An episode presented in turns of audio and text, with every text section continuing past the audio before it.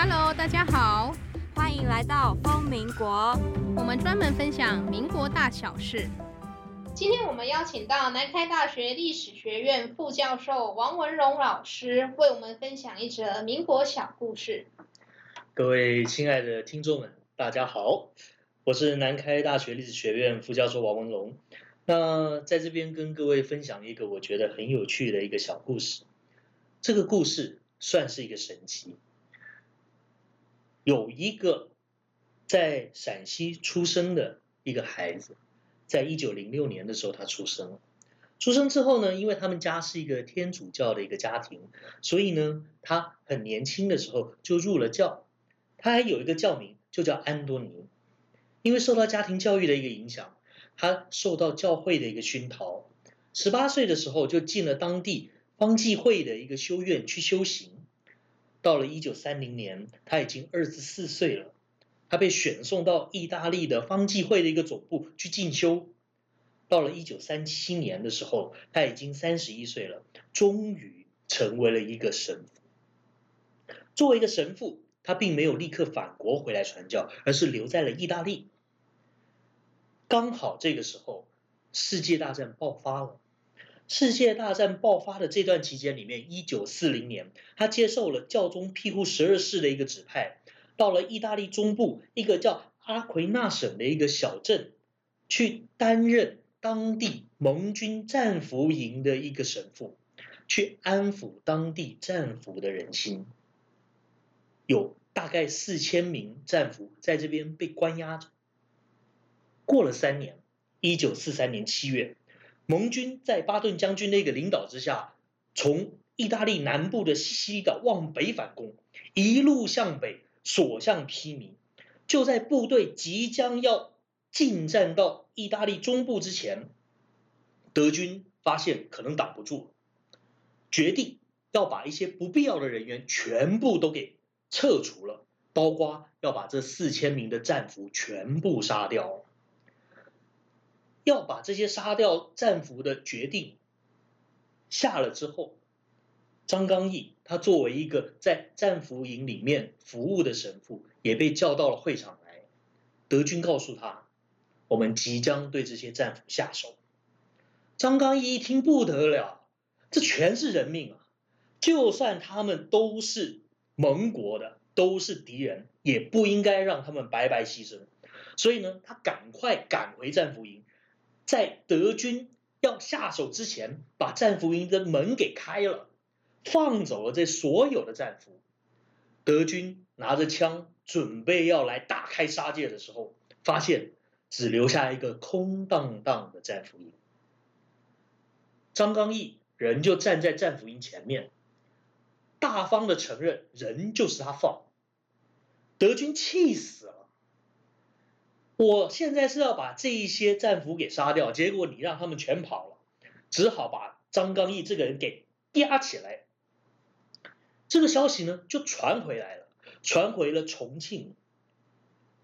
重庆那个时候呢，跟梵蒂冈也就是教廷都还有邦交，因此呢，透过教廷的一个关系，重庆当局努力的想要去营救这个被德军关押的神父，他赶快的。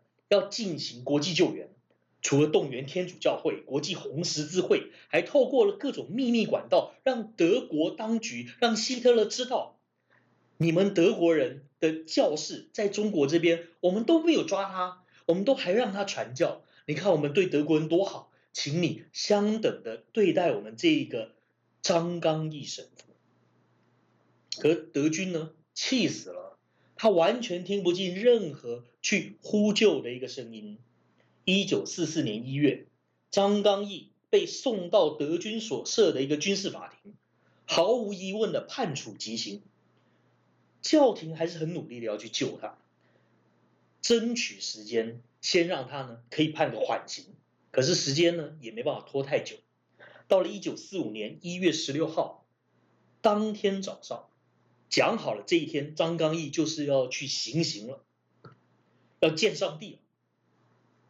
看似张刚毅的命运已定，此生已经终结，除了祷告之外，没有别的选择。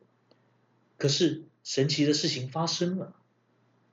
就在行刑前的几个小时，盟军空袭了关押张刚毅的那一个监狱，刚好把关押他的所有狱卒全都炸死了。张刚毅仅身受轻伤，爬出了那个废墟般的监狱之后呢，跑到一个好心人家那边请求人家收留，躲过了德军的一个追击。那刚好东方人呢的身材相对于西方人来说是比较娇小的，所以呢，他跟那家人呢借了一个女装，装扮成女孩子的样子呢，逃出了那个被德军搜索的环境里。先到了一个废弃的教堂里面去藏身，然后呢，随着物资货补的货车一路潜回了教廷。到了教廷门边，他拍打着教廷的那个门卫所管理的那个大门，门卫打开一看，东方脸孔，一问你是谁？张刚毅。哎呀！这人不就是我们拼命要去营救的那个人吗？你真是张刚毅。那张刚毅说：“是，就是我。”赶快门卫把他领进去，一见教宗，教宗一看是他，欣喜若狂，太棒了！你平安回来了，一切都是上帝的旨意。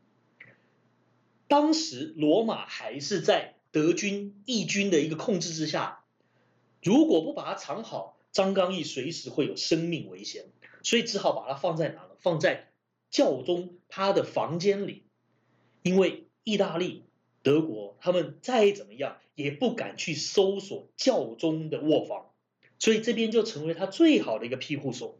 张刚毅就躲在这边，完全不敢动，直到几个月后，盟军攻占了罗马，张刚毅躲藏的生涯才完全结束。战争结束之后，张刚毅的义举传回了国内，变成了一个传奇。在一九四六年，侨务委员会的一个保举之下，他还获得了政府所颁的一个胜利勋章。国内大家欢腾的去欢迎他回到中国来。他回到故乡之后，虽然顶着拯救人命的光环，但是他依旧一心系念传教。回到他故乡。在陕西省的乡间持续的传教，一直到一九九七年辞世为止，永远忠于天主。这故事告诉我们一件事：一行善举无分宗教，关怀生命无分流派，心存善念应天行道，绝路之前也有奇迹。故事就讲到这里，谢谢大家。